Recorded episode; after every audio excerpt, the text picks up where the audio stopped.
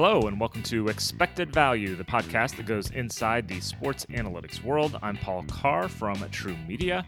We like to cover the spectrum of sports and stats here on the show. That means we get more technical with some guests, like our last couple in Corey Jez and Tegan Ashby, who talked about building data platforms and developing software for MLB and NBA teams. And we also talk about using stats more broadly for game prep for teams or in the media. And we're at the latter end of the spectrum with this show. It's episode 62.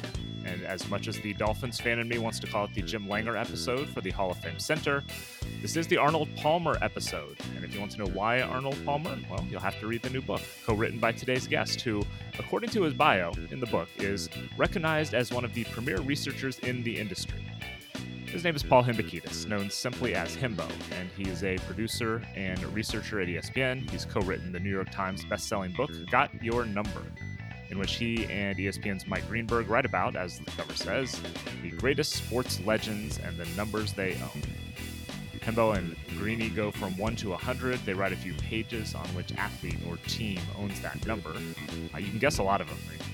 Spoiler alert Gretzky is 99, Jordan is 23 but they're not all jersey numbers. There's records, there's years, medals, a whole lot more. And what's universal about the book and Hembo's work is that he's very good at taking complex information, countless numbers, and making them digestible for readers, for TV viewers. So he, in a lot of ways, does the same thing that just about anyone who works in data does. Now, full disclosure, I helped Hembo with a few chapters of this book. I'm a little bit biased, but I do highly recommend the book as it's just a way to learn more about great athletes, coaches, uh, their amazing athletic accomplishments. And, you know, it's fun to read about the all time greats, what they did in their careers. So today we're going to talk with Hembo about the origins, process of researching and writing the book, about different decisions that had to be made in assigning numbers to athletes, balancing stats and words when writing about data, his academic and career path to ESPN, what a researcher does there, what he currently does as a producer on Get Up, ESPN's morning show, uh, the challenges of finding the best stat for certain situations, communicating advanced stats to people who are less familiar with them, advice for anyone who wants to get into sports research, and perhaps most importantly, his favorite movie musical. Now, Hembo and I have known each other for almost nine years. We worked together in ESPN's research department for three and a half or so. You'll get some ESPN stories, a little taste of what the research room was like back in the day.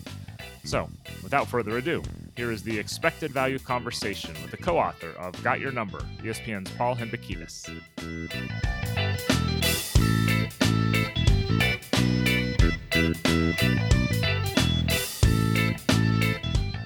We're joined now by ESPN content producer Paul Hembekides, whom I probably have not called by his full name since we first met almost what, nine years ago. Hembo, welcome to the show. How does it feel to be a New York Times best-selling author?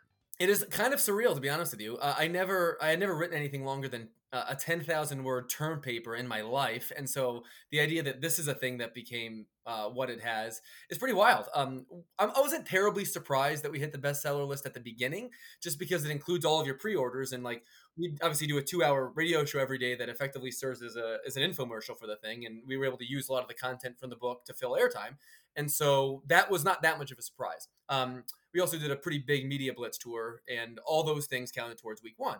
But to have been on the bestseller list for weeks two and week three was a big surprise. So, like, I guess what people say is, if you if you hit the bestseller list in week one, it means you had a good PR, marketing, advertising campaign. If you hit the, the best-selling uh, bestseller list beyond that, it means you might have written a good book. So who knows? Maybe we've written a good book. maybe, maybe. So, uh, what's the origin story? I know I've heard you mention this in a few different places, but what was the origin story on the book for you and Greeny? The origin story is beyond basic and beyond organic. So uh, we're talking about like uh, April or May of 2020. I live in the Northeast, as does he, and so like we're like in the thick of COVID, like the like the two weeks to slow the spread turning into two months to slow the spread turning into like maybe the hot weather will just like make this thing go away right um so that's like where we were in the world and so Greeny was like doing uh, get ups up in Bristol actually, because um, our New York office is shut down. That was kind of like the you know ground zero of the thing. And like literally one day at random, he called me in the early afternoon with this idea. He wanted to write a book that had 100 chapters, one through 100, and he wanted to, to assign uh, a number to an athlete that owns that number. Like that was his idea from the beginning. The origin is like um, Pete McConville, who's the CP of our show, asked like you know all these all these uh, quarterbacks, legendary quarterbacks, wore the number twelve. Who actually owns the number twelve? Right, that was kind of the impetus. Obviously, Tom Brady owns the number twelve. Spoiler alert: if you've not written the book, But at that point, kind of a light bulb, went out uh, off in Greeny's head. I think he was just exceedingly bored. His kids are going to college, and he wanted something to do. He called me and asked if I do the research for this book that he would write and three years later we wound up on the bestseller list and on good morning america. So um, there was no like there was no like really like real negotiating in terms of like what the idea might look like. There was no like tug of war as far as like trying to like pin down the conception. It was literally just like that light bulb went off in his head. It's super easy to explain and digest and i think that's a big reason why the book has been so successful. Let's talk process because this is you know everyone has to deal with process of basically making stats and information interesting legible etc. And you're just doing a kind of a different form than most. So, what was the process from the beginning? Some numbers pick themselves. You know who 99 is going to be. You know 61 probably stuff like that. Uh, some are less familiar. What was the whole process of kind of that initial stage of picking athletes, picking their numbers? Yeah, so it's, this kind of went in two phases. So the first was uh, the, con- the, creation of uh, just an enormously long Google Doc in which I created you know 100 different subsections who could possibly fill each of these numbers right? And so i start in the obvious places. Like i go to the four major sports and i backfill any person that might be worth writing about that wore numbers 1 through 99 right? So that's that's first where you start.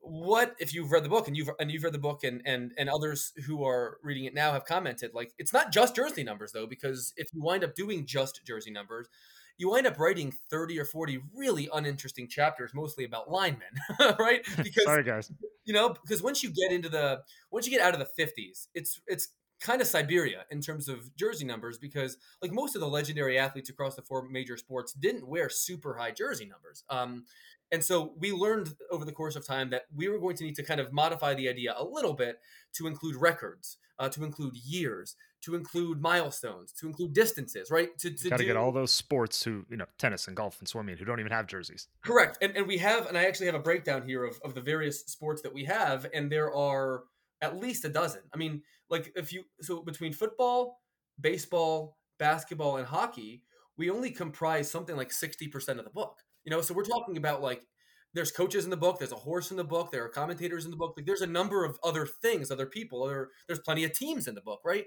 And so that's what i think really we something we really pride ourselves on is first let's let's constant let's put together like a list like a sort of a definitive list of who could go where. And then we sort of painstakingly go through one through a 100 and kind of finesse it to make sure that we have the right people in the right spot which is both easier and more challenging that you than you would expect in certain ways and then once we make those decisions, that's where like I really take pride in this stuff. And like I, I went back and forth with you a little bit on some of these uh, on some of the Olympic sports throughout my process because that's an area of expertise for which I just don't have that you do. Um, but that's really where I think like the muscle really really shows up here because like this is actually I view this as a as a sports history book. And as someone who just knows and loves sports history I guess as much as anyone at least my age right to be able to like find the stats the information the the the, the narrative the stories like the anecdotes that really make this sing, make this thing sing I guess is probably what I take more pride in than anything else. Like the constitution of the list and who we chose for for what is I would say more his thing, and in terms of like how we sort of proved or evidenced greatness is more mine. So that's how I would probably best describe our process. So then, from a research standpoint, and we'll get into more kind of what a researcher does, kind of in a, a day job sort of things. But just to start, focus on the book. How do you how do you go about? What do you do? How do you research stats, facts? You know, some are probably easier than others. How do you kind of start that each guy woman from a research standpoint? Sure. Um, it totally depends on the sport and the availability of information. And so, like for someone like Babe Ruth, who's chapter three, like finding Babe Ruth stats is incredibly easy. I mean, like his Wikipedia page is like twenty thousand words long, and like there are a number of great stats in there. But obviously, we went far and beyond that. For the four major sports, like you're using kind of like the traditional back of the back of the sports card type ideas and trying to do the best you can to amplify their best seasons. What what demonstrates uh, the greatness of their career in the best possible way. You know, just like the kind of sports fodder that you might, you know, expect to demonstrate like how incredible the 56 game hit streak that Joe DiMaggio had was, or to, to demonstrate just how much greater Wayne Gretzky was than any other hockey player of his time or any time, or just how unbelievable 100 points in an NBA game is uh, in relation to any other game anyone has literally ever had. For, for a lot of the others, it took a lot more creativity, right? It took a lot more it took a lot more finesse in terms of like trying to demonstrate like 66 years of Vin Scully, who's chapter 66 in our book, like how to how can I best amplify what he did in a way that you know this is not he doesn't have stats, right? So what's the best way to show like the length of his career? What's the best way to demonstrate like how what baseball looked like when he started and what baseball looked like when it ended. For Pat Summitt, Pat Summitt, who's chapter 38 in our book, uh, from her time at the University of Tennessee. Like how how can you best uh, illustrate what makes her so incredibly important and so great at her job, right? And so, like honestly, for each of these people, the best way that I can describe how I started this process was, what do I want to know about them? Because for as much as I know about sports history, Paul, as you well know, and and and you, you majored in this stuff too for years. Um, we don't know everything. And so it was like sort of my natural curiosity. The kind of reason why we were good researchers is kind of why this book is kind of good. Just because like I, I want to know something. And if you have this sort of insatiable, like this unquenchable thirst for knowledge and research, you for the, like the search of the almighty note, right? Like what's the best way to show how great John Havlicek was? You sort of get yourself in that rabbit hole and that process in your brain from years and years of research just kind of starts to populate and sort of regenerate, right? So that's such a nebulous answer. But from having done this for as long as as as as you've done this, I think you kind of understand where I'm coming from. Like it was much more of an art than science, uh, and I didn't expect that to be the case. But in the end, I think we reached a place where all 100 of these chapters sort of serve the purpose that they were supposed to. And I think in each case, the numbers do tell a pretty sizable story. One of the eternal challenges that we face as researchers, whether it's for TV, whether it's for a book, whatever, is making stats like legible. And I don't mean like literally being able to read them, but just not, you know, you don't want the book to be a whole bunch of bullet points of numbers. That's it. How do you balance that out? The stats, the words, making the information interesting for someone who is reading it here. So once you come across a piece of information that you find interesting or compelling, you have to ask yourself for each, what does it mean? And if the answer is nothing, you don't include it. If the answer is something in some form or fashion, then you use it. Because like the best way that I have, have described this process that we have, you know, gone through here is they're his words and they're my numbers, right? And what I want to ensure is that my numbers can be used to tell a story. If they can tell a story, and this is one of the things you learn like in your in your onboarding as a researcher at ESPN, then the number has power. Then a number has meaning. Like coming up with a stat is perfect a perfectly fine thing to do, but any number of people can do it. It's what comes in the parentheses after the statistic that makes it good or not good. And in my case, what I attempted to do in every single case is not just demonstrate that John Elway started five Super Bowls. He happens to be number seven over Mickey Mantle, uh, which we can talk about another day. That'll be for the for the you know, for the second for the for the second podcast. But how like how how can we contextualize the fact that he drugged so many teams to the Super Bowl? Because the first three that he drugged to the Super Bowl, candidly, weren't all that good. And so like that's that's the key, right? To be able to not just say what happened, but what does it mean? And what story can it tell? And I think the combination of gr- the way that Greeny can sort of weave narrative with the numbers that I did provide him sort of provides the the book like a, it's really it's like this kind of density in terms of information and numbers that I think no matter how fluent you are in numbers as a sports fan, I think you can really enjoy and appreciate. So I'm going to jump on that Elway thing just because this this question is coming from my dad, who's a longtime Mike and Mike listener and viewer. So he knows Greeny's history with the Yankees. He knows Greeny left Seinfeld, whatever. His biggest surprise was that Mickey Mantle was not number seven. Uh, I, how did that decision come about? I know this is a super statty question, but how did the decision come about? This is one of the most common questions that we have fielded. So here, here's here's where we landed, and the best way to sort of describe why Mantle is not seven, why John John Elway is. Um, I think one challenge that we had was that there are so many great Yankees that wore numbers two through eight right, or nine. All right? single like digits. It's an obvious challenge, and so what you don't want is a never-ending run of Yankees to start a book. Now, obviously, like for a you know, a lot of people in the Northeast are going to buy this book and be upset that Mickey Mantle is is not seven. But I've heard from just as many people that live in Denver or that were like that were like so happy that the whole book was the whole beginning of the book was not just a never-ending run of Yankees. But that's not necessarily a good enough explanation if Mickey Mantle deserves it. The John Elway research is actually pretty astonishing. Like Mickey Mantle might not be on the Yankees Mount Rushmore Whereas John Elway's on the Denver sports Mount Rushmore if there was a landslide that washed away the other three heads on Mount Rushmore. And if you consider what he put together in during his time as a, as a Denver Bronco, they literally own the worst record in pro football from the day from the inception of the franchise until the day that they drafted him. He took them to five championships. He retired with the third most yards and the third most touchdowns in the history of the NFL for a quarterback, much like Mickey Mantle retired third all time in the all time home run list. When you actually do the data dig, like you come across it at a place in which you're fairly surprised by it. So uh, what it comes down to for us is like the legend of Mickey Mantle is largely enhanced by the fact that he played for the Yankees, which is definitely part of the calculus here. But had John Elway did what he did for the Giants, uh, there's no question that he's number seven in the book. And so I think you have to kind of balance out all the things. Does Mickey Mantle deserve a spot in the book? Absolutely. Should we have considered putting Joe DiMaggio at 56 and not five and putting Lawrence Taylor, Lawrence Taylor 86 instead of 56? Absolutely. But these are the things that you have to reconcile when you're doing a book like this. Like you can't put two number sevens, right? You can't give Lawrence Taylor number 22 and a half for the number of sacks he had that year, right? You have to find, you have to, you, there, there's some tough choices you have to make. There's a lot of great athletes that we excluded. And so ultimately, that's where we landed on number seven. It's not really a satisfactory answer, but it's the best one that I can provide. I was disappointed it wasn't Bobby Witt Jr., but I, I, that, honestly, uh, version 2.0. Yeah. Uh, also, when I was in college, I wrote a Dan Marino is better than John Elway paper. So I should have said that. I was going to be very upset, but you know, Marino shows up later. So yes, he's number okay 13. Any other big, uh, I don't know, surprises? Someone, oh, I didn't expect this person to make it or something like that as you went along the way? Yes, we. I'll, I'll rifle through some objections. I want you to tell me which ones sort of most stand out to you. Okay. So we have Tim Tebow at 15. We have Tim Tebow at 15 over Bart Starr and over Patrick Mahomes, which right now, through the prism of the present, seems indefensible. Um, Bart Starr probably is the person that belongs there based upon his five championships with the Packers. Um, and Patrick Mahomes is an inner circle Hall of Famer already. Probably will and, be. Yeah. Right. And had we written the book a year later, he probably would have been 15. But we posit that Tim Tebow has a credible as, uh, argument as any to be the greatest college football player, at least quarterback, uh, that ever lived. And there's something to be said for that. So while I think we absolutely justify Tebow's place in the collection, that's definitely one that stands out to people when they flip and see him instead of Starr or Mahomes. Um, let's go through a few others that have really stood out to people. I'll just say real quick, those are like Mahomes and Starr were my first two guesses at 15.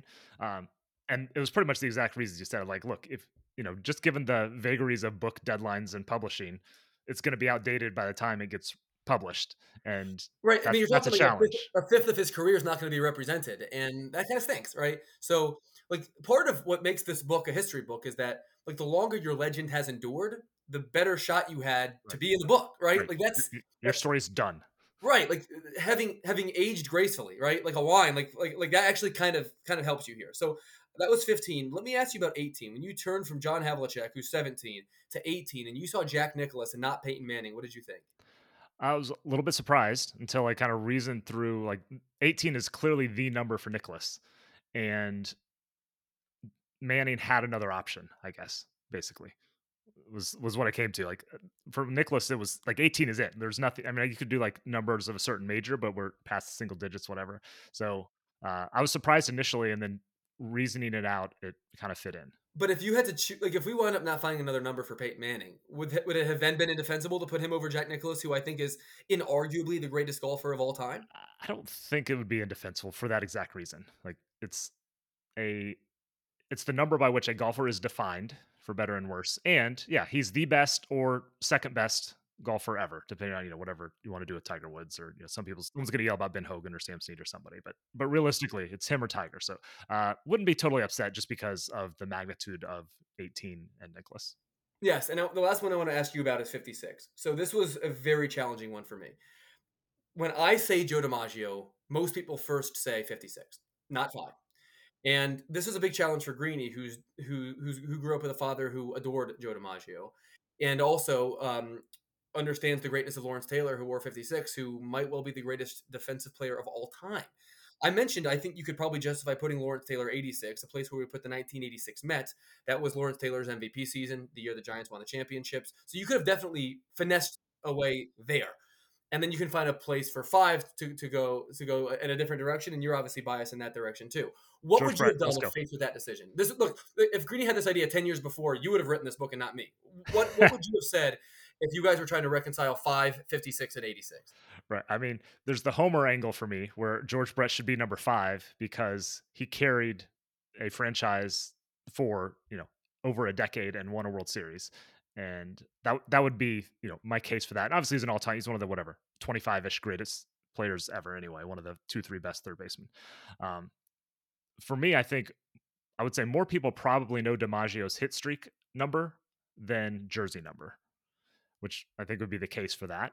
Um, but 56 is also probably the only number most people know for Lawrence Taylor. Like you said, you could finesse it to get there. So as I was again, I read through this, I was guessing the numbers along with my dad. That was was pretty my, much my exact case. When five was DiMaggio, I was like, well, why wasn't it 56? Thinking through that, it has to be Lawrence Taylor. It, it's uh, so it makes sense. It, it may not be kind of my first thought, and you know, in the a perfect world where you have you know multiple people or something, it might not be the ideal thing, but I think it's a pretty reasonable way to figure it out. Yeah, I, I think you have that right. I, I happen to think 56 is is the most enduring number in all of sports. Right. And so that's why that's why I think I would have gone there. And let me ask you about eight. So we landed at eight with Kobe Bryant, not Yogi Berra, not Alexander Ovechkin, not Carl Yastrzemski, not Cal Ripken Jr. Kobe couldn't be 24 because Willie Mays wore 24, and Willie Mays is the best baseball player of the last maybe well, ever. The best baseball player since Babe Ruth, certainly at minimum. And so the, then the only option for Kobe would be 81, which is where we have To. Now, obviously, we have 100 as Wilt Chamberlain. He scored 100 points. Kobe scored 81 points. How would you have done the 8 24 81 thing? There's so many good options for eight that I probably would have been inclined to put Kobe at 81. Um, knowing you were involved, I expected Ripken to be eight because I know how much he means to you personally. So I, I thought that was gonna that was my first guess when I guessed eight. Uh, so yeah, I, that's prob that would have been my inclination at least. You know, without obviously having thought through it nearly as much as you and Greeny have. Is Ripken or, or or somebody or Aikman or Young or whatever you want to do at eight, and and bump Kobe to 81. But, you know, again, these are the tough decisions. Very tough. And, and the last one, and one that we've gotten a, a good amount of pushback for, is 87. We, cho- we chose Gronk. We chose Rob Gronkowski over Sidney Crosby. Is that defensible or indefensible? I mean, Crosby is what one of the five-ish best hockey players we've ever seen, and I'm not, a hockey expert. Whatever, he's in the top ten. uh, he's probably in the top ten. Yeah, I, I don't know exactly. Um, Gronk is arguably the best tight end we've ever seen. I would probably tend to lean Crosby in that just because, you know, he's oh, if Gronk's not one of the top 10 NFL players ever. No, he's you know, not. He's he might be in the top, I don't know, 30, 50, something like that, whatever. He's a Hall of Famer, but he's not necessarily a, you know, super inner circle whereas Crosby is you could probably argue is on Mount Rushmore or at least on a whatever second Mount he's, Rushmore or something. Yeah, I mean, he and Ovechkin are, are probably the, the, defining players of their eras at minimum, whereas Gronk you could not say that about. I think the case for Gronk is pretty strong though. Like Gronk is not Gronk is the greatest tight end of all time. Uh, that's our that's our position.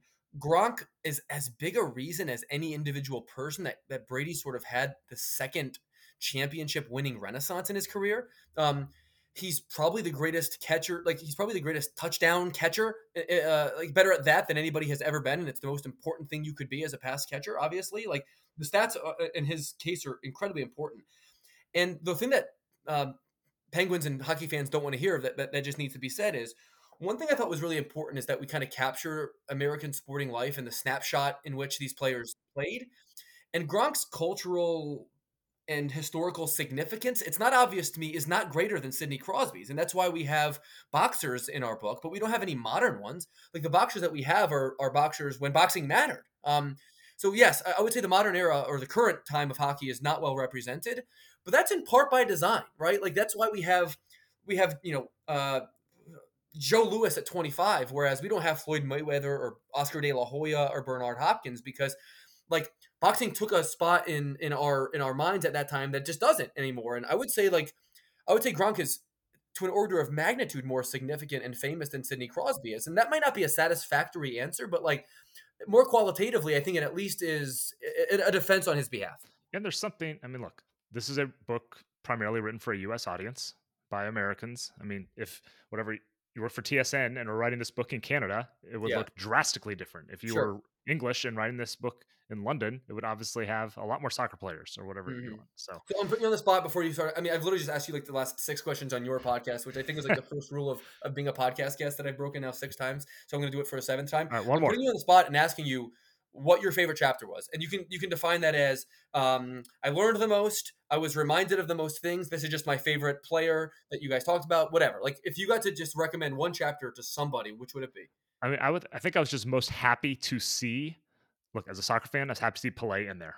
You know, I mean, it's a. It's a. I think it's probably a relatively straightforward choice, but you know, just happy to see him. Like, yep, that should be it you know, even in a book that again is largely American sports for an American audience, like that's just the fact that he's there. That kind of captures the transcendence of him to me. And I think also kind of shows it demonstrates like we didn't miss anything, right? Because like that would have been a really easy one to give to the, the best North American 10 and not have even thought about anyone else. And thanks to you, there are no errors in the play chapter. So that's right. very much. That's right. We're there. All right. Let's get into kind of your academic, your career path you know what you do kind of in your day job really so let's let's start with that what was your academic your career path before you got to espn Sure. Um, I graduated uh, from uh, Cedarville University, which is a, a Christian liberal arts school in Ohio in 2012. I got a degree. Go Yellow Jackets. Yes, the Cedarville Yellow Jackets. I'm the all-time walks uh, leader for the university. Um, which someday uh, I assume they'll raise a banner that, that day is Right. not yet come. just, just waiting. It's like you know, it's like the Chiefs, like AFC fi- 2014 AFC finalist uh, uh, banner. Like that will be my that will be my banner someday at Yellow Jacket Field. So that that will be the hope. Um, I got a degree in communication from Cedarville because literally I flunked out of business school and couldn't pass business calc, which is so ironic considering like everyone knows me at like as this ESPN like numbers cruncher and like I'm truly not that. I'm just like a sports fan that knows how to apply math a little bit, and so it wound up being the best thing ever because I would have been like a really average accountant or or um, fill in the blank business person, and um, instead I was a really average sports researcher. so I got a, I, I got a degree from um, from Cedarville, and then I did two years at LaSalle in an SID office. LaSalle's in North Philadelphia. I got a master's degree in education there, um, merely because they paid for it, and I'll probably never use it, but I still have it. So that's a fun fact about me that uh, you didn't ask for, but you got anyway. I randomly ran into Chris Mayer, a former uh, the manager in Stats and Info, he was like bopping around Philadelphia to like recruit people, and somehow uh, stumbled across me. I found out that he was coming to LaSalle. I turned this into like an impromptu interview, and I guess impressed Chris Mayer enough that like he gave me his business card, and I just emailed him until he finally sent me a link to like the Disney career site where I applied for like an entry level research job. Um, I was gonna, I expected to spend like a lifetime of of uh, work in, in in sports information. Like I really liked it. I wanted to be on campus. I had a degree in education, as I mentioned, that I thought I was going to use. And uh, but when ESPN offers you a job to do something that you didn't know was a job, you take Yep. it. Um, I imagine your experience was Very fairly similar. Yep. Um, yeah. And so that's how it all started. I, I, got- I got to ESPN almost nine years ago now. Uh, you were obviously one of the very first people that I ever met, and um, you know we've both come a long way in nine years, kind of differently. But that's kind of how it all started. There was it was never part of the plan. I didn't know jobs like this even existed, but um, a little bit of divine intervention and a little bit of, of nagging Chris Mayer got got me uh, in the door, and I've uh, I never left since. Right. Right place, right time, little persistence. Uh, Exactly. Okay. So I was like, I know the answer to this, but share the audience. What does an ESPN researcher do uh, on average? on average, an ESPN researcher um, supplies stats and information across a variety of places. So whether that be you're uh, writing or researching research packets that get sent around to the company around notable sporting events, or maybe you are uh, working on a show at ESPN that where you build full screen graphics with stats on it. So if you see, you know, most passing yards in last ten seasons in a list of names, it's the researcher who built that. Um, you supply the talent, the, the anchor, the host of a show with stats and information, whether it be to make their highlight or shot sheet better, whether it be to demonstrate a point when they're interviewing someone about a subject matter. Like I kind of think of it as like the brains of the operation is probably like the simplest way to describe it. Like this this this one guy that used to do all these tours around ESPN and came by the research room. Um, the only thing he knew that we did was uh, look up how to pronounce people's last names, which we do. But in addition to doing that, we do literally everything else to supply people with information that makes ESPN sing, uh, up to and including all the things that you see on the bottom line. Like that's another thing that comes out of st- stats and info, or at least it used to. And so like that's kind of how I describe it. Uh, the brains of the operation. The last thing I, I say to people when they ask me what I do, I ever I ask them, have, have you ever watched Stump the Schwab? they usually say yes, and I say, yeah, I, I do what that guy used to do in effect. And so think about it as like a lot of yous and me's, like a lot of uh, like the person that you grew up with, and that person knew more about sports than anyone that you know. It's like it's like fifty of those people. Uh, and uh, that's what's crazy. You get there, and like everyone else knows as much about sports as you, and that's kind of a weird feeling on day one after having never had that feeling before one day in my life. And now, as a producer on Get Up, what is it? What's a typical day like for you when you're doing Get Up? Take us through that, Sure. please. So uh, I'm my, my role now is content producer, but I haven't totally eschewed all the researching stuff. I just don't do all like the sort of more like tedious day to day responsibilities like like full screen graphics building and, and video element writing and things of that nature.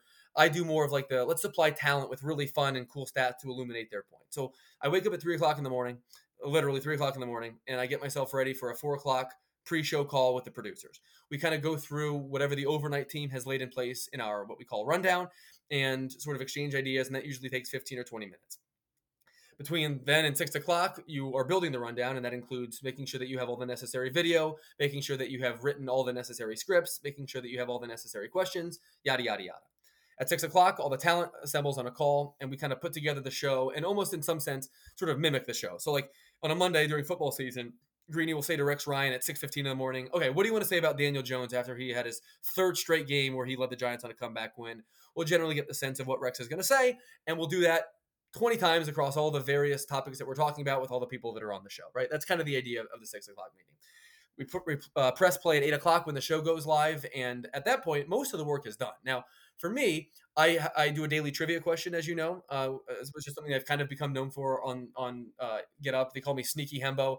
I ask a trivia question to one of our analysts, and they get it right or they get it wrong, and then I either am outraged that they got it right, or some kind of devious and happy that I get it wrong. And um, I can assure you that I have become uh, very talented in my performative state there, um, or at least I try. So it's important that. But here's the thing: like it's important that when you're watching the show at home, like you get the sense that this stuff matters as much to me as it does to you, and it does because like this is my freaking job. Like I'm you know, when Rex Ryan is like calling for a camera to like give me like the discount double check, right? Like who, who told a 15 year old version of me that that would be happening after he correctly guessed Mike Zimmer uh, for a trivia question that I conceived? Like that person wouldn't have understood what that person was telling me, right? And so that's uh, kind of the thing I've become known for. The other thing that I do on Get Up is I do this thing we call trolling, which is I'll pop some stats onto the screen that usually coincide with something that a talent says or answer, sort of answers an on air question. It's like literally a chat machine that we have which makes me, in some sense, the most powerful, but also the most dangerous person at ESPN yeah. because no one sees it before it goes on the air, which is uh, right, which is kind of a bug in the system. To be honest with you, I'm not sure how someone approved that, and it hasn't gotten taken away from me at that point.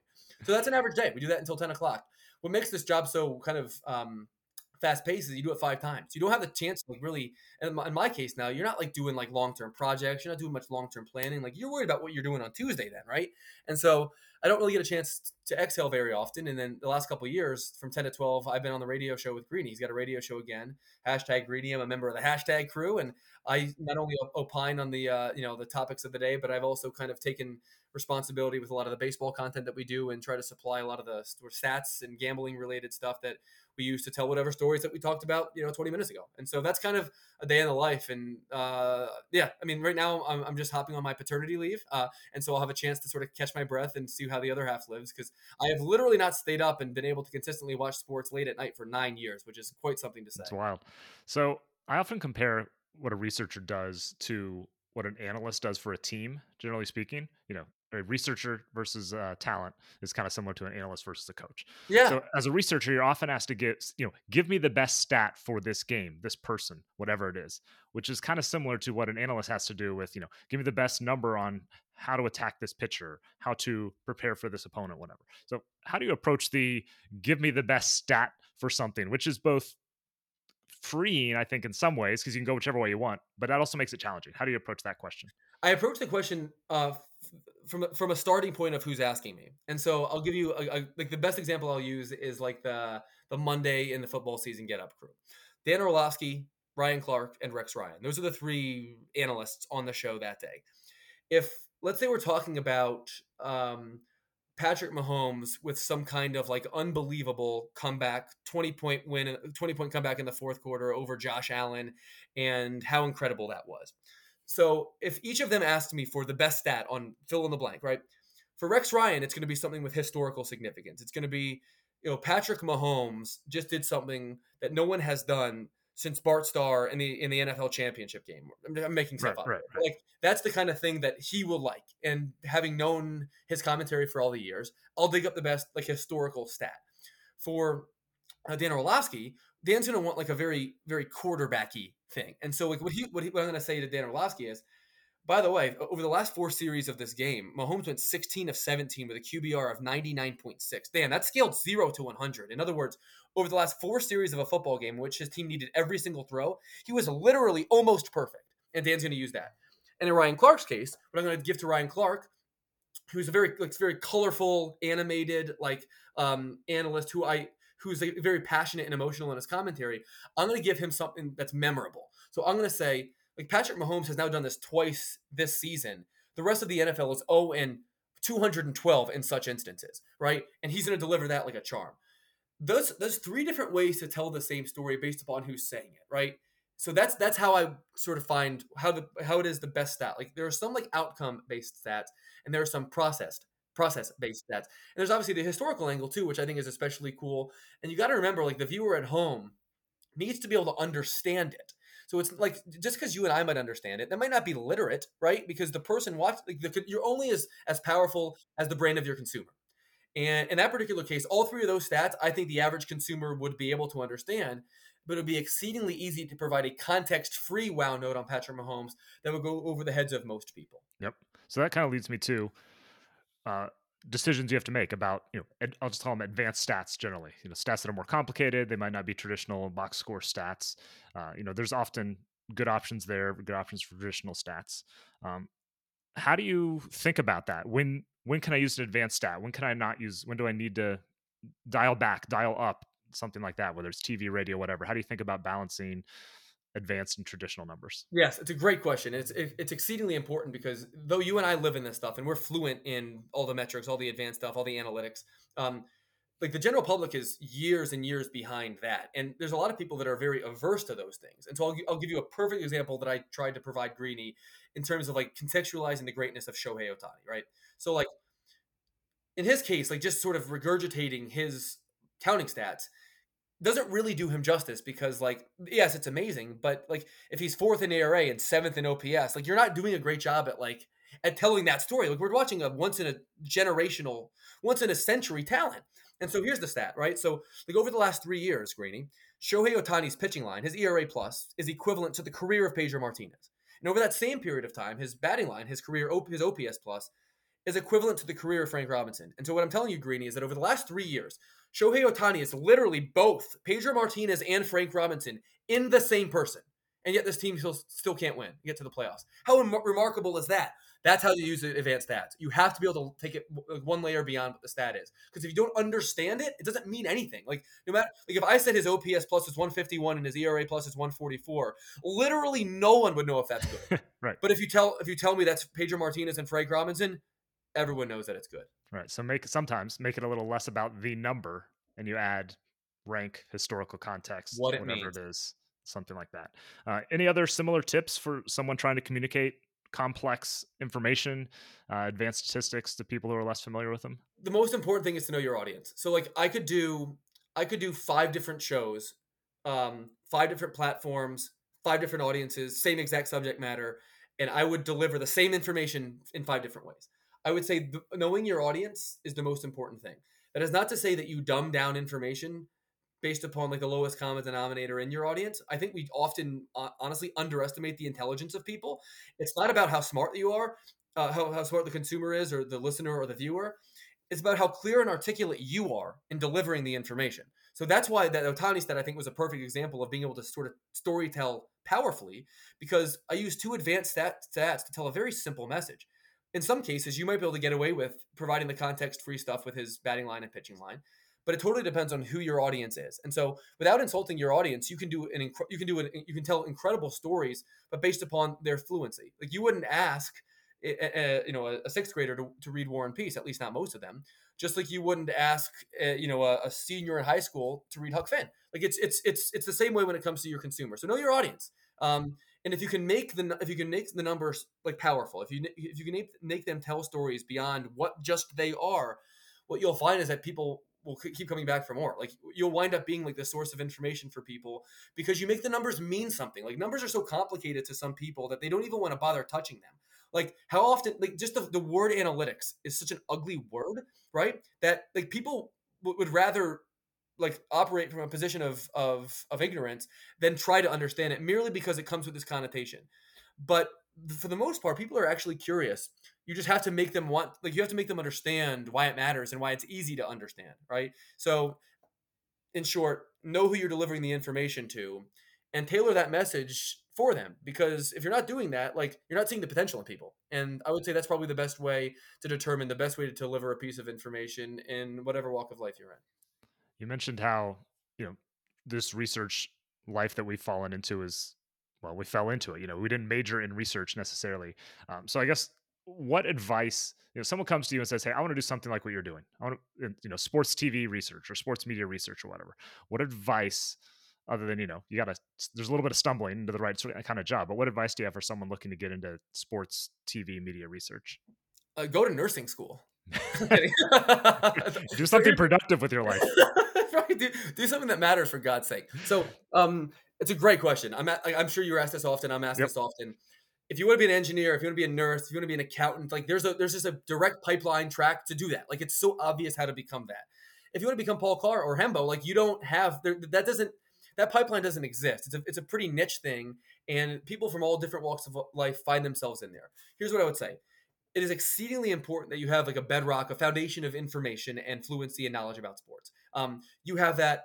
I have that, and that comes from as early as I can remember, as early at age I can remember, collecting baseball cards and memorizing the stats on the back of them, scouring the back box scores in newspapers, and sort of speaking that language, playing fantasy sports, and just knowing all the players and who's good and who's not right learning to write learning how to, uh, to to on social media whether it be instagram on facebook on twitter of using like numbers like things that you think are interesting in sports and packaging them intelligently to tell whatever story it is you think might be compelling to the people that follow you. Like that's the best way to do it is just by having like this accrued knowledge like this demonstrated performance of your whole life right? Like that's that's what this is. It's almost like i kind of view my position now as something of a coronation of uh, 20 years of useless knowledge. I remember this day vividly i was getting a d in chemistry i was 17 years old and my dad was just my dad was just hounding me on the way home from school one day and it was like like, like I, I knew i was failing like like i was so bad at chemistry i was supposed to be a third generation pharmacist like what was i going to do with my life become a sports media researcher Yeah, okay. yeah, Dad, I did, right? And that's because like I was one of 50 people in the world that happened to have this useless knowledge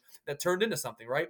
But that's like that's what I would say is like if you truly love and know this stuff the way that we do, that's the best way to get there. But you need the foundation. You truly do because you know without it, like you and I both have worked with people uh, at ESPN and other other places that like you think know a lot about sports, but once you you know peel back the onion one or two layers, like oh you don't know who Ralph Kiner is. You don't really know a lot about baseball, right?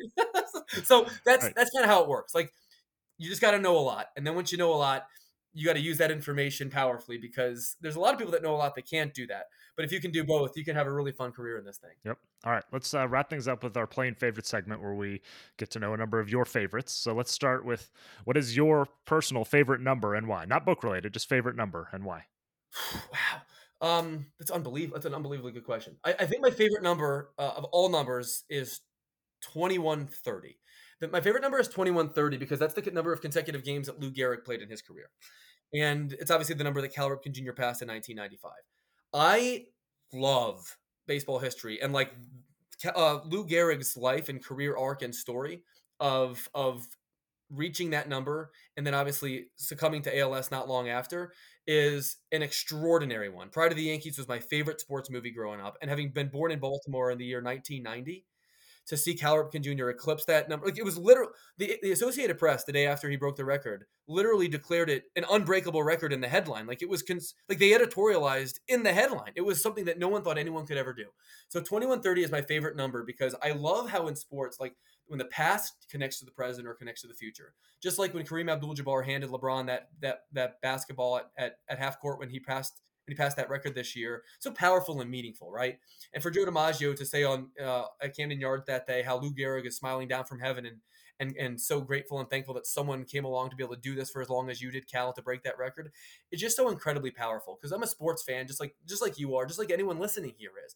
And so we like hold near and dear to some of these numbers. And in, in that particular case, for me, that's the number because I happen to like look, the marathon is the most difficult run race to run. And endurance has become an underrated part of sports. Right? And the way that Lou Gehrig and Cal Ripken Jr. ran that race to me is, is a singular accomplishment in sports history. To, to play that many consecutive games in baseball when so few people can ever do that for one year in a row is so extraordinary. And for those two guys to have done it, and for that to be those two guys, Yeah. because if it were Pete. Rose, it would mean so much less. If it were Babe Ruth, it would have meant so much less. Like the fact that it were those two characters with that record, 2130 is my favorite number in sports. Nice. Favorite athlete for you? Maybe we've already answered this, but your favorite athlete as a kid. My favorite athlete as a kid was Cal Ripken. My favorite athlete as a teenager was was Chase Utley. Uh, I grew, my, my family moved to Philadelphia in 1998. I became a Phillies fan not long after, and Chase Utley was my favorite Philly. When Chase Utley is eligible for the Hall of Fame soon, I will be the reason that he gets in the Hall of Fame. I assume that I will be his presenter. I assume that I will give his speech. I assume that I will be given editorial freedom in terms of what is on his plaque. So Yeah, that's the yeah. best way to answer that question. Okay. Yeah, I was uh, yeah gonna make the Chase Utley Hall of Fame joke, but you by far beat me to it. Uh, so one of the things you've kind of referenced this that we did a lot in the research room was trivia. Some you know some interesting, some not, some you know, but always fun. Do do you have a favorite research room trivia moment, or you know maybe the Hembo has arrived research room trivia moment or something?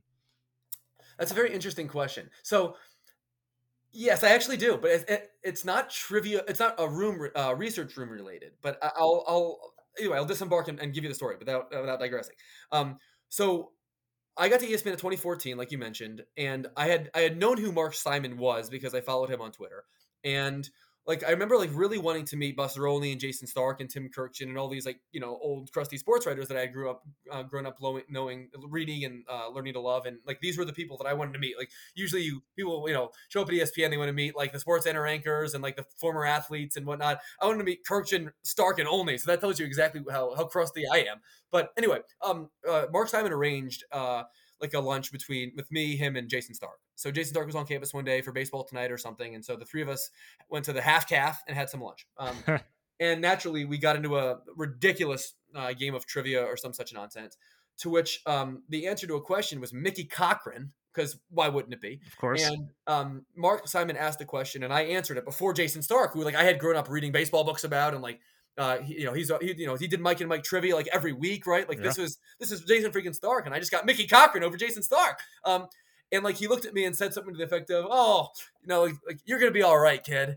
And like it was like my second week at ESPN. I'm like, yeah, like I just stumped Jayson Stark. Like, what kind of life is this? And I would have never imagined. Like, that's not a moment that actually matters. But like the fact that you asked that, I haven't thought about it since then, and I just recalled that I guess evidence that it does matter a little bit. I had a similar moment with Mark Simon very early. I don't know what the question was, but the answer was Mark Langston. Okay. Uh, you know, okay. I've been there a week or two, and he's and he and some others like, ah, you're gonna do all right here if you get you yes, know, Langston out of nowhere. It's like you're um, it's like okay, you're one of us now. Like right. like you know, you you can name a random old like you can you can right. you can you can say oil can Boyd and like people will laugh, right? Like yes. you're like you speak my language. That's you know, it's like the Tower of Babel situation. Yeah, a bunch of dorks we are, I tell you. no uh, uh, we'll take a left turn a bit. I know you're a big uh, movie musical fan. You have a favorite movie musical? Yes. So uh, Sound of Music is the greatest movie ever created, and and, and there is no close second. Um, of this, there is no question. We can talk about uh, other movies. Uh, we can talk about other musicals. Sound of Music is the greatest uh, movie ever conceived. Julie Andrews' role in it as Fräulein Maria is is the magnum opus of, of the medium. And um, when as as these uh, as people from this movie are sort of unfortunately dry, dying and dropping like flies, every time it gives me an excuse to go back and watch. So last year's uh, Christopher Plummer, oh, uh, who, as it turns out, didn't even like recording the thing, which which, which made me quite sad. Uh, a few years back, it was Charmian Carr, who uh, Liesl, who, mm. Liesl, parenthetically, mm. the first woman I ever loved. The 16 going on 17 scene is emblazoned into my head when I'm four years old and she's spinning with Rolf. Um, uh, she has terrible taste in men, but I was able to put it past me. This movie is unbelievable. Like if you ever watch the Sound of Music with me, you have lost a bet because not only do I know all the songs, I know all the narrative. So like I'm like reciting lines and I'm like I'm like I'm like delivering Gretel's lines as she's like you know like uh, slowly meandering up the stairs. So that that's the kind of person I am. Like not only can I crunch the numbers and give you Johnny Vander Meer and Eliud Kipchoge, but I can also give you uh, Brigitte, Louisa, and, and Gretel. Of course. Yeah, and this is why we're friends, I guess. Uh, finally, you, you kind of already answered this one, but we like to close with the favorite "How did I get here?" moment where you know you kind of like my career life has brought me to this wild, crazy place, and you're able to kind of take a step back and appreciate everything. Okay, I'll give you a few of these if you don't mind. I'll go fast because I know I, have been talking much too much. There was a a moment my first few months at ESPN um, when I was researching one of my first sports centers, and Hannah Storm was anchoring. Now, I, I mean, look, Hannah's a legend. Like I've grown up like what like like Hannah Hannah is an institution. I mean, like she's so incredibly well known and famous, and has done this for as long as anybody and here she is me like asking me information for the show so i'm like i'm already like a little like startled and, and starstruck to be to be candid and of course this is a day where we're doing like manual Ryder Cup updates because we're not checking we're not and i like i I don't even know how Ryder Cup is spelled, candidly. So, like the fact that she's yelling back, asking me information on the Ryder Cup, like my third week at ESPN when I'm still unpacking my desk. So I like I throw together some kind of uh, assuredly wrong graphic, run the copy to her like 15 seconds to go. Two minutes later, she's reciting this on TV, and I like I like lean back in my chair and like, yeah, Hannah Storm just ran my incorrect Ryder Cup copy, so I guess I made it. So so that was definitely one of the moments where like super famous person needed something from me super fast, and I delivered it probably wrong. Um, second time, second thing, I was working on Mike and Mike. It was the 2015 or 2014 season college football national championship, the first one, the Ohio State Oregon one. And the day before, the day of the championship game, and the day after the championship game, I filled in for Kristen Balboni, who was, as it turns out, like on a job interview to go become the Panther sideline reporter, which she became, which I found out later. And I was just like filling in for her. And look, I mean, I've grown up on Mike and Mike, like I'm sure many people, uh, obviously many people did that went up working with them. And so I just wanted to do a good job and like, uh, you know, represent myself well. So I, I set my alarm for like 1.30 in the morning. Like I'm like crushing like steak and eggs at home at two o'clock in my apartment in Middletown so I can be full. I like print out NST. I have like everything like in neat folders and whatnot, like just to try to impress these guys. And like, you know, a couple hours into the show, like I'm, I'm, I'm sending emails to he and Golic um, like in real time in anticipation of segments, like wondering if like they find any of the stuff interesting. And after like a couple of, uh, like read a couple of them on the air and used them. And at one point he like shouts me out, like we have a Paul back here who's doing research for us today. And I remember like saying to myself, like, you know, like I could, I could kind of get used to that. Like that was cool. Because like, you know, like if you're researching a random show, like you're not getting like on air shout outs. Like it's right. actually kind of frowned upon. Um, or at least I thought it was. And so if like for Greeny to shout me out, like like my first or second day working on Mike and Mike, I was like, oh, that's pretty cool. And as it turns out, like I haven't left left his side for the last eight years. So yeah. um, it must have been really freaking cool. Yep. Yeah. Good. No, we love hearing the the stories of how people got there and what they can appreciate. And then GMA, like, uh, and then GMA, like That's I was on cool. GMA with him like yeah. three weeks ago, and like and like the, the I forget the name of the the name of the lady who was who was doing the interview that day because I was hoping it'd be Strahan because we didn't give him 92 and as a Philly guy I was hoping to make a joke about that. Uh, but yeah. that would have probably not gone over well uh, I was told in, in hindsight. Yeah. regardless like I'm sitting there and like she's like alternating between Greeny and me like asking me questions about sports. I'm like I'm wearing makeup. How did how how the bleep did I get here? Like what yeah. in the world happened? Like what went right and what went you know what went wrong? But either way it was a those are a few things that really stand yeah. out to me. well, something went right. You got a New York Times bestselling book for three weeks so far. So congratulations on thank that. You, thank you, thank and Paul Hembekides, content producer for Get Up, affectionately known as Hembo. Thanks for joining us here on Expected Value. I'm affectionately known as Hembo to some, not so to others, but I appreciate the time and, and the platform. I hope you enjoy the book, my friend. All right.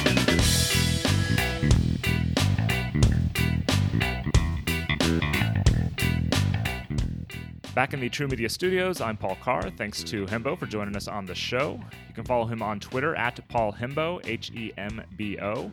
And you can buy Got Your Number anywhere books are sold, including a link we have in our show notes. Like I've said, it's loaded with great numbers and information. I highly recommend it for sports fans and historians. I'm joined now by producer Sergio De La Espriella, who's very happy to see Tim Tebow in the book. Another spoiler alert, Sergio. Uh, welcome to the show. And I know you're also happy always to discuss movie musicals, among other things. I think I think with the fact that Tebow is in this mentioned specifically in this book, we're talking briefly about movie musicals. This we could just call this like the the Sergio special episode. Like That's this right. is a pretty good one. Um and it was it was great to um to have him on and and and, and talk about these things. So behind the scenes wise, I made a Tebow joke beforehand. Yeah. Um, I was just given this book by uh, an aunt of mine for my birthday last week, and I just recently started it. I have not gotten to Tebow yet, to number fifteen, but I jokingly was like, "Oh yeah, of course, fifteen has to be Tebow."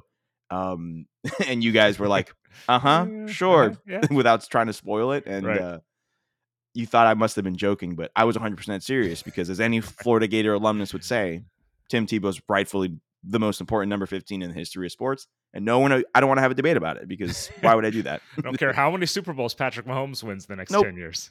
No, and honestly, as as a Dolphins fan as well, you know, I can't wait for Patrick Mahomes to become the true goat, so I don't have to talk about Tom Brady as a fan anymore. Yeah, yeah, seriously. Um, so just so just know that's how much Tim Tebow means to me as a Florida alumnus. So. All right, let's get this out of the way before we get into the uh, other things that Hembo talked about. Favorite movie musical for you? Okay, so when Hembo said uh, the Sound of Music and there isn't a close second, I agree with him that the Sound of Music is fantastic. Um, that is my dad's favorite movie. I watch it at least twice a year with him, and I'm not kidding. Um, but I think for the sake of the content, Paul, um, I'm gonna go with a more modern one. Uh-huh. I I went home um, yesterday and and did some work knowing we were going to record this part today. Uh, I really like La La Land. I know from I think it was 2016 or so mm-hmm. that Oscars year where Moonlight, which Moonlight deserved Best Picture. We're going deep now and into the Sergio, um, the Sergio universe is, right now. This is my wheelhouse. Also, keep going. But th- that Oscars year, I remember going to the movies and seeing. I think I saw almost every Best Picture nominee, and while Moonlight 100% was the best movie deserved to win, the musical theater major um, song and dance lover in me when when La La Land opens and they have that opening scene where they literally Yeah. stop traffic and there's like a bridge in Los Angeles that they're dancing on is incredible. And then you do the homework and Emma Stone is fantastic in that in that movie, especially towards the end in that scene where she's doing the audition. And Right. I think anyone who's ever been to an audition and kind of broken down with it understands how powerful that is. Gosling actually playing the piano, the dancing. It's a fantastic film and a great like homage to the old school Gene Kelly type movies and such. So that's why I'll go with La La Land for the sake of the content. Paul, what about you? What's it's funny. yours? I literally watched La La Land a week ago because I went through on D- Damien Chazelle run, and it's, Yes. it's great. It's still really good, and I love the last that, that last scene, especially in La La Land, Mhm. without spoiling it. But it's just it's a perfect ending, even though it's a little bit unconventional. Um, I'm going with speaking of Gene Kelly, I'm going to go Singing in the Rain because I mean I think there's like a 10 15 minute stretch when it goes from Good Morning to the title song. Mhm. That's like movie perfection. yeah. Um, there's a Cyd Charisse scene that's just like makes my jaw drop every time. Even Yeah. I'm not totally sure it fits in the movie perfectly, but it's great. Um, it's kind of a classic Hollywood story. So Singing in the Rain is my favorite. I'd probably put Sound of Music number two. I'm not gonna fight fight about it. Uh, Hembo and I may have fought about this in the past. But we can, we can leave that. Alleged, allegedly, that could have been one of It's the possible. conversations. It's possible. Um, okay, so some other things that Hembo touched on that I think are pretty important. Uh, just and you know, it, to be quite honest, I may have taught him some of these things when I trained him at ESPN. I'm not sure. I have slides on some of this stuff for different presentations I've done at conferences and colleges and stuff.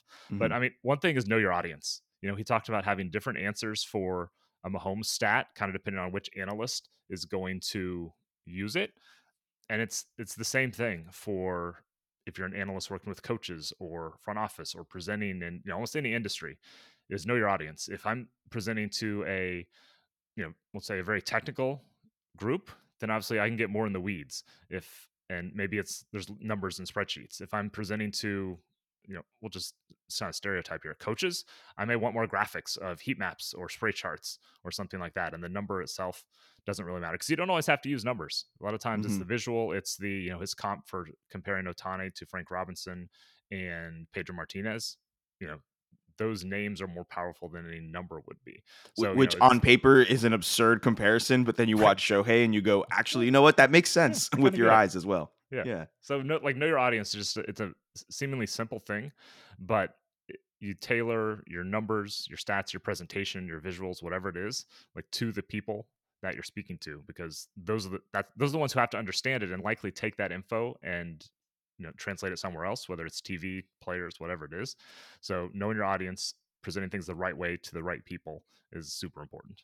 and and in a similar vein taking that right it's very clear that he took that and then transferred it over to the writing of this book with greenberg right like for example when he mentioned the kobe bryant what number should you pick right and there's three very clear op- options right obviously his two jersey numbers 8 and 24 but then also 81 right like and i know at least from my my vantage point, I grew up when I was a kid. I was 10 years old when when Kobe dropped 81 points and that was like a a landmark moment in like my sports youth. And so for me, even though he had 8 and 24 as jersey numbers, it's the creativity of knowing your audience of okay, I can tell this story three different ways, right? I can tell the story of Kobe with the number 8 and that's one way of telling the story the number 24 and that's a different way of telling the story but i can also use that one singular iconic performance that we all remember um, with number 81 right and it's how many of those dilemma i don't even say dilemmas but how many of those situations did he come across with having multiple options for players and and for a specific number right? Does it have to be a player? Talking about dimaggio right? He's right. When we talk about dimaggio i don't think of the number five No, right? I think of the hit streak. Yeah. like that's what you do. That's what you think of. So it, it's it's a fun way of knowing your audience of understanding that there are multiple ways to tell a story. And as someone with a storytelling background from musical theater and um it was nice to see again the confirmation of what i believe the thesis of expected value to be which is there's not one way to do things right there's not one way to get to that point in your career there's not one way to tell a specific story and i just think that it's it's very properly encompassed in that in this book and in the way that he was talking about it in that interview it really I was listening there, listening, you know, my producer chair as I always do with with uh, the interviews you do, and I was like, yeah, man, like that. That's that's kind of the gist of it to me. You know, there's no one way to live life. There's no one way to tell a specific story, and when you know that your audience can receive the same uh, gravitas of a story in two or three different directions, which one do you go with? And that's part of the excitement as well as a, as a reader and and as someone consuming it because you know that there are many different options on how to go. And I think that he just does a wonderful job and did a wonderful job explaining that in, in the interview. Yeah, and not to like turn this into life lessons with Paul and Sergio, but it's I mean getting that's a that's a that's a great side side podcast by the this way. Is our, our next podcast, right? Yeah. Uh, I mean, getting context is helpful. So you know, he's explaining why different uh, guys are in different numbers because there's so much more than just one data point, than one decision point. I mean, you have to factor all these things in, and this is what you know, again, life lesson type of thing. There's a lot going on that we never we don't know about, and we just see one thing happen, and everyone jumps to conclusions because this is what we do in this modern age. And there's a lot of more often than not, there's more going on than we think beneath the surface, and that goes into these things. So there's everyone be nice to everybody. So that's what yes, yes, yes, exactly, exactly. Especially right. be, be nice to South Florida sports fans too in this coming week. Just oh, want to yeah. point that one Whether out. Whether they're under their desk or jumping on top of it, be nice. exactly, exactly. All right, thanks Sergio. Thanks one more time to Paul Hembekides for joining us on the show. You can find a lot more interviews with ESPN analytics types in our archives, including Jeff Bennett, who oversees the entire ESPN Stats and Information Group. He was one of our first guests. We've had analytics specialist Brian Burke and analytics developer Lauren Poe on the show as well. Please leave us a rating and review. We always appreciate those things on any platform that helps us grow the show. You can follow us on Twitter at TruMedia Sports or email the show expected value at trumedianetworks.com. That's T R U medianetworks.com. On behalf of Sergio De La Espriella and all of us here at TruMedia, I'm Paul Carr. Thank you for listening to Expected Value, the podcast that goes inside the sports analytics world.